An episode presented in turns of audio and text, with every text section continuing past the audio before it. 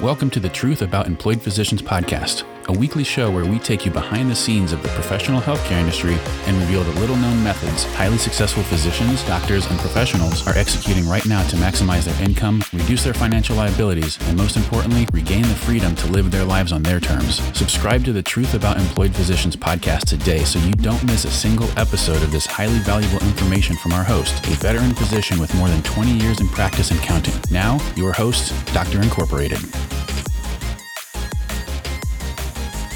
Everybody, this is Doctor Incorporated uh, bringing you another episode of The Truth About Employed Physicians. Uh, we are in the process of unpacking a book that I wrote to uh, young physicians, uh, talking about various elements of um, being a young doctor.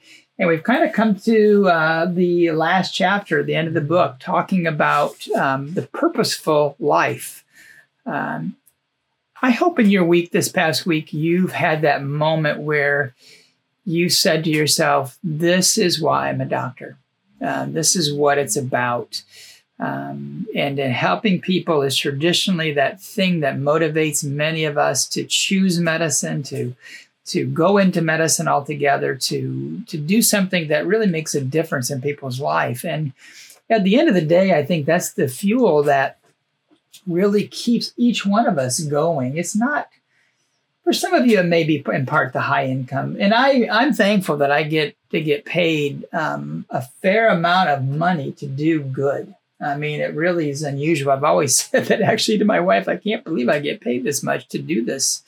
Um, but at the same time, it's not that money that drives me, and I hope it doesn't drive you because if it drives you, it's ultimately going to be an empty source for you. And, and I think purpose and meaning are, are really what carry the day for most of us. And this last chapter is kind of meant to wrap up that idea or concept for us. Um, your vocation and your wealth really provide um, you with a sense of purpose that's often bigger than you when it comes to being a doctor. And John, I know you've um, you've been involved in various things um, as a medical student that go beyond um, just medicine when it comes to having purpose and meaning in your life. I know you were involved in a, um, it was a medical clinic, but a free clinic, right? Involved in, in your medical school. Can you tell us a little bit about that?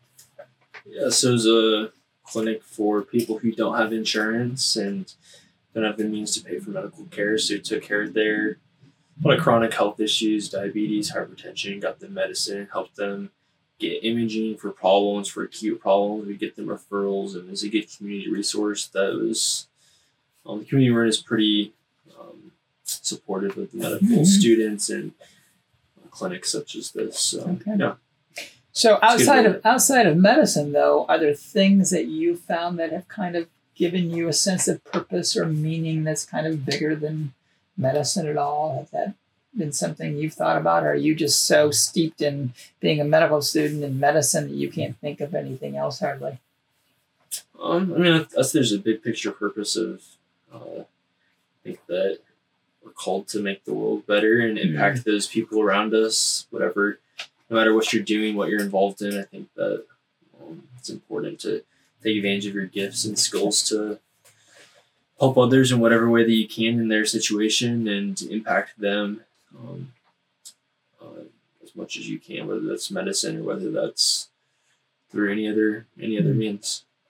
Yeah, um, and the city you live in, there's a lot of homeless people. Do you ever find yourself interacting with those homeless people? Um, occasionally, not not not a ton personally. Okay, yeah. all right.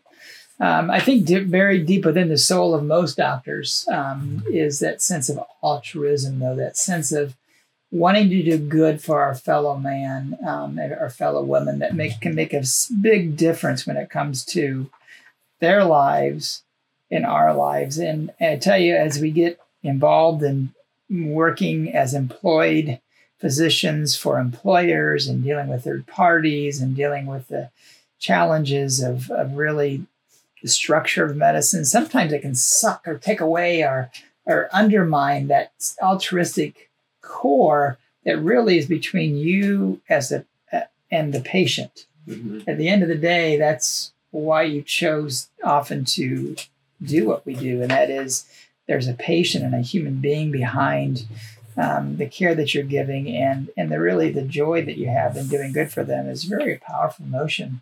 Have you had many experiences like that as a medical student yet, um, where you feel like you can make a difference? Or yeah, I think as a medical student, one of the big differences is just we have a little bit more time than the physicians, and so we usually get to spend longer periods of times with patients. Mhm. So that allows us to really hear their concerns and be a ear to listen to what's going on in their lives, both with their That's medical true. problem and personally, their families. You know, medical students, you ask about every Yeah, detail of their right. lives, and they appreciate the opportunity to open up and say it's almost therapeutic interaction. You feel like you really have a meaningful impact in that way. The for them to Mm. open up about things that normally they might not get to, might not have a ear to truly listen, and engage, who cares about That's them. kind of true. Yeah. I think holistically, that's a powerful notion when you really do take the time to get to know somebody and their story, their narrative, and really how you can do the maximum good for them, which sometimes isn't something medical. Sometimes it, it's actually just listening. It can be just loving them and listening to their story Mhm. um, which is a very um, important thing. Um, I've often found that money and wealth, which do tend to follow doctors, can actually be an obstacle to our altruistic purpose. It can kind of cloud things, it can kind of get in our way. Uh, do you think that's a unique challenge for doctors? that They have that risk. Yeah, I think that's definitely a risk. It's because of the fact that you're making money through helping people.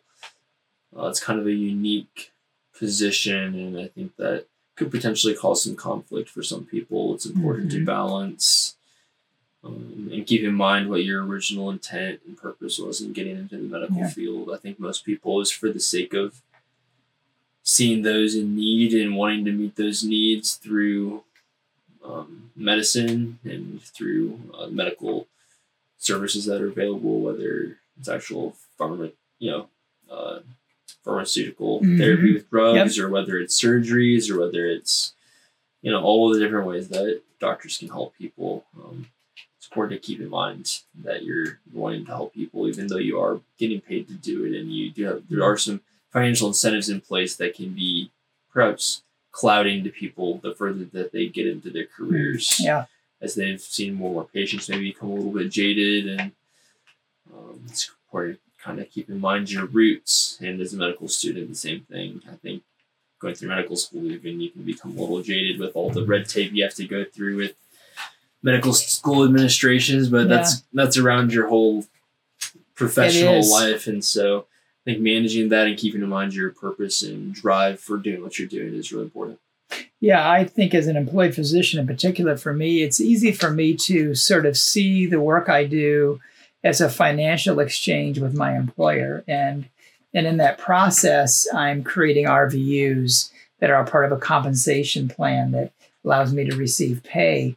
Um, and, in, and, and in viewing it in that way, there's some truth. That's how it is organized. That is how I get paid.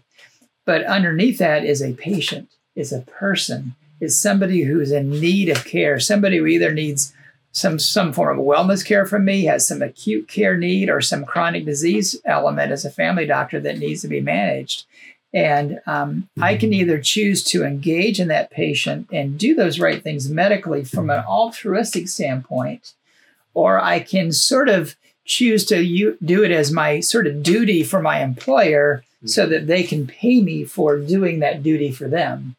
And and uh, it's easy to kind of get duped into um, losing sight of the patient because the patient gets squeezed out of that relationship over time, especially in in, in for employed physicians, because oftentimes the patients have a relationship in a fiduciary sense with the employer through third parties, insurance, et cetera. And you, as an employed physician, have a fiduciary relationship with that employer. And they don't always have the same goals. And so that tension creates separation between you and the patient. And so that altruistic nature of what you want to do as a doctor can just kind of i don't know get lost.